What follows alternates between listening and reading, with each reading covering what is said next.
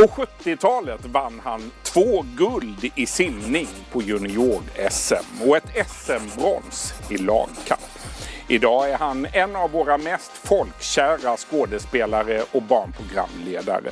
Just nu aktuell med den självbiografiska föreställningen Leif som spelas på Sankt Paulskyrkan på Mariatorget i Stockholm. Varmt välkommen hit Leif André. Tack så hemskt mycket. Tack.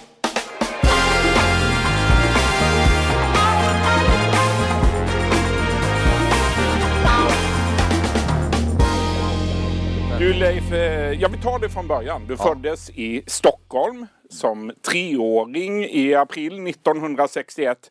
Då flyttades du av socialen till eh, fosterföräldrar. Du skickades iväg med tåg. Och du har sagt att du minns det som igår. Vad är det du minns? Jag minns hela händelsen när vi står nere på, på T-centralen på perrongen. Mamma var lite stirrig.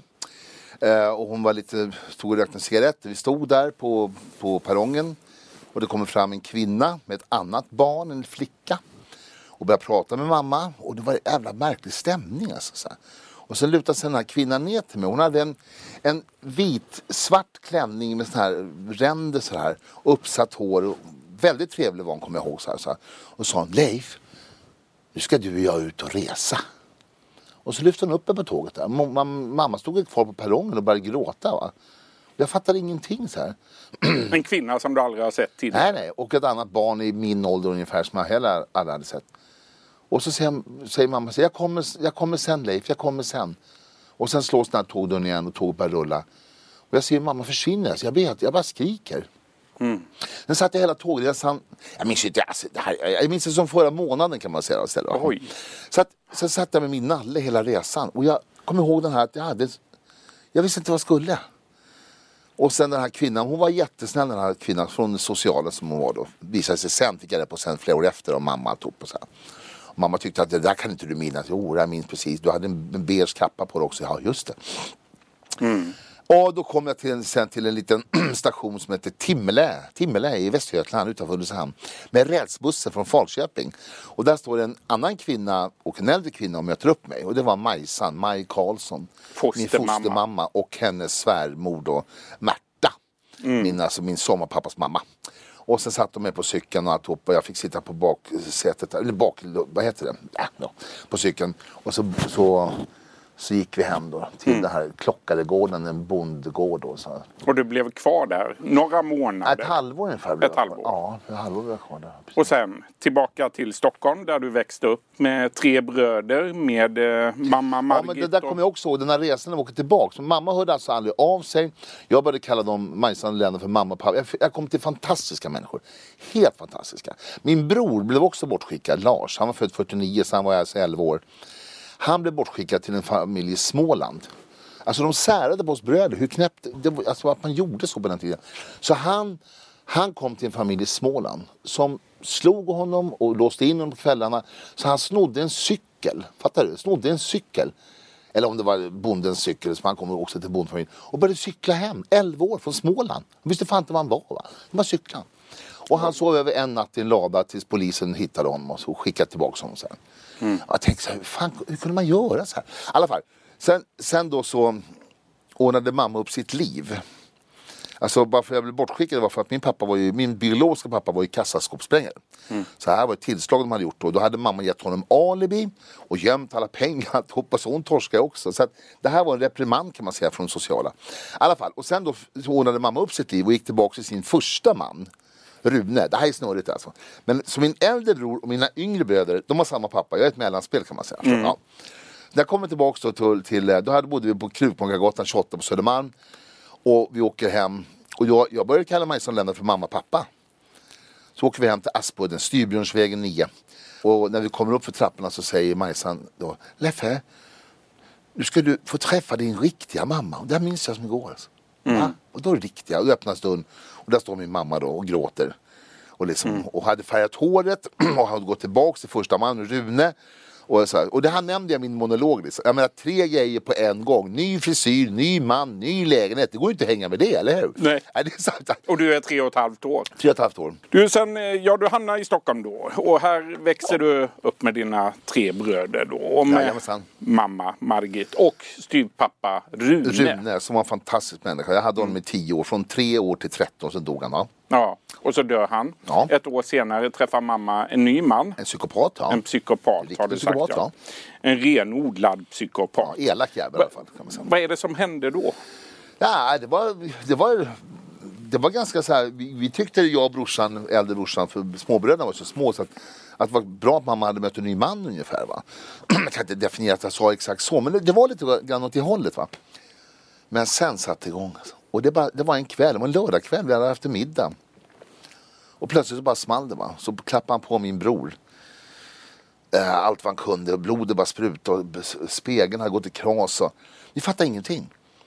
Och jag sprang in och hämtade min pilbåge och började lägga mig i det där slagsmålet för jag ville skydda min bror. Va? Och sen så stack han då, Tord hette han. Eh, han drog iväg för jag skrek, vi skrek att vi skulle ringa polisen sen. Ja, men sen så, ja, som det är med, med misshandlade kvinnor. Han, så var det som att eh, han bad om förlåt och sen, okej, då var väl allting bra. Och sen hände det gång Sen på gång. så satte igång. Man, man, Mamma hade klippkort på Södersjukhuset. Ja precis, jag brukar sagt. säga det.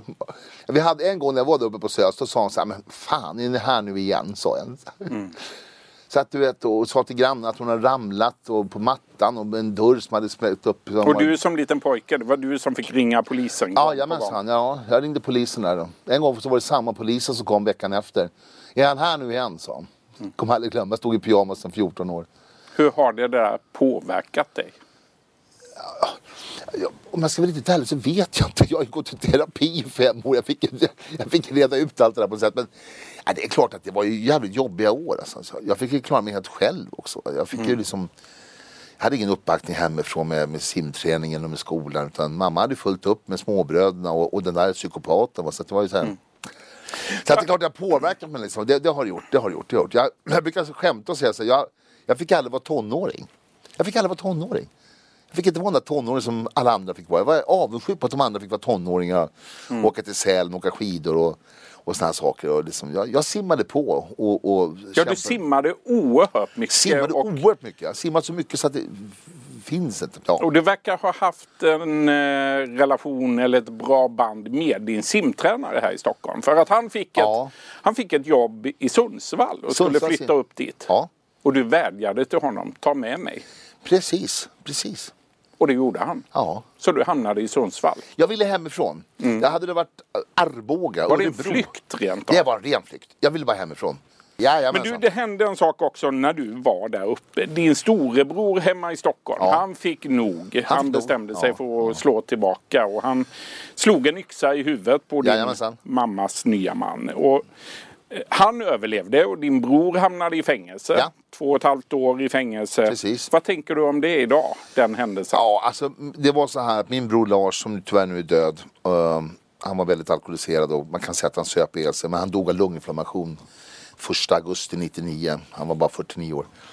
Han stod upp för mamma. Så han fick ta den här. Men han bodde inte hemma nu va, ska vi komma ihåg. Han hade bodde en annanstans. Men han fick åka hem ibland och röja upp för mamma. Så han slogs mot den här Tord.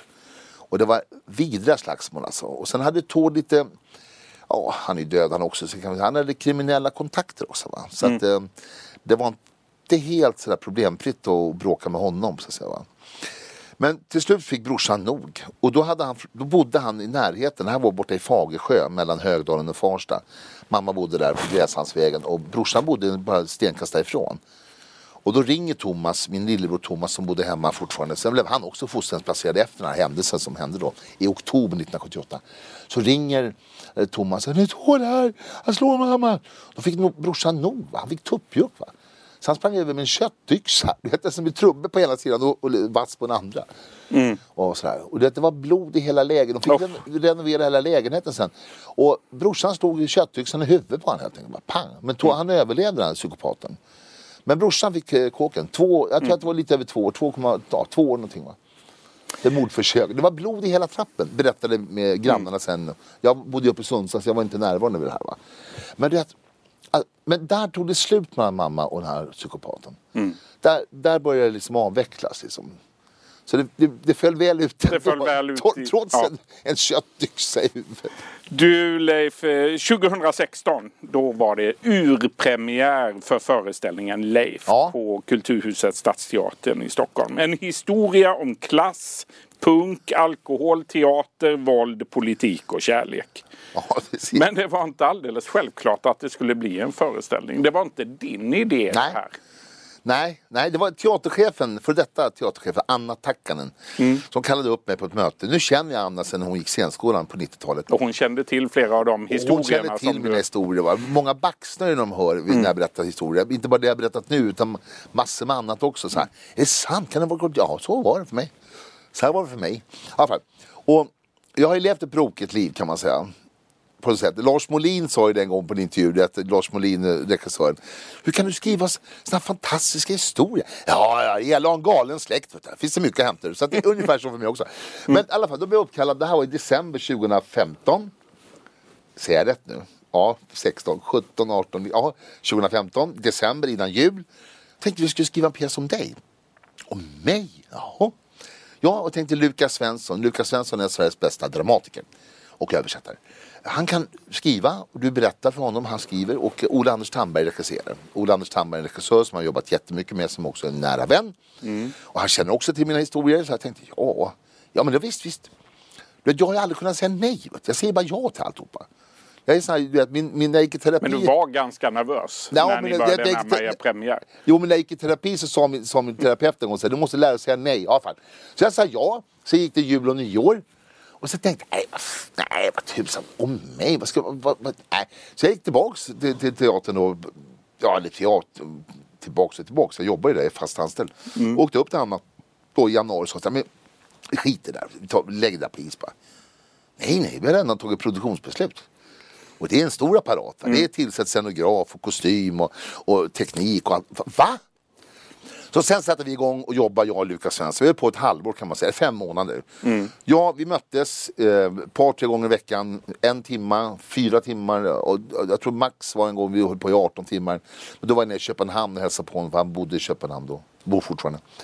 Och då var det sammanlagt 18 timmar med krogbesök också. I alla fall. Och han skrev och skrev och skrev och jag pratade, pratade, pratade. Jag pratade bara helt vitt och brett om den. Dun, dun, dun, dun. Så skrev han ihop den här. Han gjorde en buljong om det här. Annars så skulle man kunna ha gjort alltså Leif eh, part 1, 2, 3, 4, 5. Förstår du? Det bli det är som, det som Star Wars-serie. Liksom. I alla fall så skrev han ihop det här och eh, sen satte jag igång och repetera. Och eh, du frågade förut om jag var nervös. Jag var så fruktansvärt nervös för jag, jag kände att det här håller inte. Och jag, till slut, man måste säga i efterhand säga också att det tog på mig mentalt också, alla de här historierna. För det är inte att spela Hamlet eller Tjechov utan det här är jag. Det är mina minnen. Det är minnen Ja. som väcks till liv Ja, varje precis, gång ja. du står precis. på scen. Det väcks till liv varje gång. Va? Och det blir så här. Jag kä- kände när vi repeterade, jag fick hjärtklappning vissa scener. Så här. Och tre veckor innan så sa jag bara, jag, jag, jag, jag orkar inte, pallar inte. Och då hade vi första genomdrag med publik. Hela, hela pjäsen, alltså lite papper i hand på vissa scener och sådana saker. Så här. Och det föll så jäkla väl ut. Va? Folk skrattade och grät om vartannat. För den är ju väldigt rolig den här också. Ja. Den, är- den är inte helt... Och då kände jag bara, wow, det lyfter, det lyfter, planet lyfter liksom. Så att ja, sen, ja, så Sen har du kört. sen har jag kört. Och den rullar fortfarande. Den rullar fortfarande, det här blir jag inte av med. Men man, man får väl se ett slut. Jag har sagt att till hösten kanske vi ska sätta upp den igen. Och, och sen får vi se. Ja. Men den, den är rolig att spela, den är ju tidlös också. Man säger, I och med att den handlar inte bara om mig, det handlar om ett klassamhälle, det handlar om folkhemmet, det handlar om att ta sig upp, att, att kämpa. Att kämpa. Det var det som var andemeningen med det här var att det- var mottot jag hade, att, att man, ska liksom, man ska gå därifrån stärkt. Människor ska komma dit och titta och jag står ju alltid kvar efter föreställningen längst fram på scenen och pratar. De som vill prata kommer fram och pratar. Mm. Och det Härligt. det kommer fram människor hela tiden och bara gråter. Jag hade samma sak som du, jag blev bortskickad. Du vet. Så att alla, alla, det finns en, Det finns mycket att bearbeta. Ja, det finns massor be och det finns det, alltså man måste stärka människor. Mm. Alltså, det var samma när jag var med Stjärna på slottet. Det var, jag tackade nej två år i rad, sen tänkte jag, men okej, jag ska berätta min historia som stärker människor och ungdomar. Det går att kämpa, man behöver inte gå under. Har du fått något kvitto på att du också gör det? Ja, oh ja, oh ja. Det måste vara Massor med brev och, och liksom hälsningar och mejl och alltihopa. Så, så att det, Det har också blivit 200 ungefär film och tv-roller genom åren. Eh, Men du har sagt att du trivs bäst på teaterscenen. Är det så? Ja. Jag Vad är älskar- det med teaterscenen som är... Jag älskar den här processen. Jag älskar den här processen att man börjar repetera och kollationera med papper i handen. Och man känner sig, och varenda gång man börjar va, repetera en pjäs så är det alltid så här. Hur fan var det man gjorde nu igen? Alltså, man är som barn från början varenda produktion. Va? Och det här mötet med människor och alltihopa. Ibland, oftast går det, faller det väl ut och ibland så går det till helskotta. Ja. Men jag älskar att stå på scen. Jag tycker det är så, det är så formidabelt roligt. Och man blir bättre och bättre. Jag har blivit bättre och bättre och bättre. Du, stort tack för att du kom hit. Är det redan klart igen? Ja, vi är klara. Alltså, alltså, Stort tack till Leif André. Tack så På mycket. återseende. Du har lyssnat på en podcast från Expressen. Ansvarig utgivare är Klas Granström. Ett poddtips från Podplay. I fallen jag aldrig glömmer djupdyker Hasse Aro i arbetet bakom några av Sveriges mest uppseendeväckande brottsutredningar. Går vi in med hemlig telefonavlyssning och, och då upplever vi att vi får en total förändring av hans beteende. Vad är det som händer nu? Vem är det som läcker? Och så säger han att jag är kriminell, jag har varit kriminell i hela mitt liv men att mörda ett barn, där går min gräns. Nya säsongen av Fallen jag aldrig glömmer på Podplay.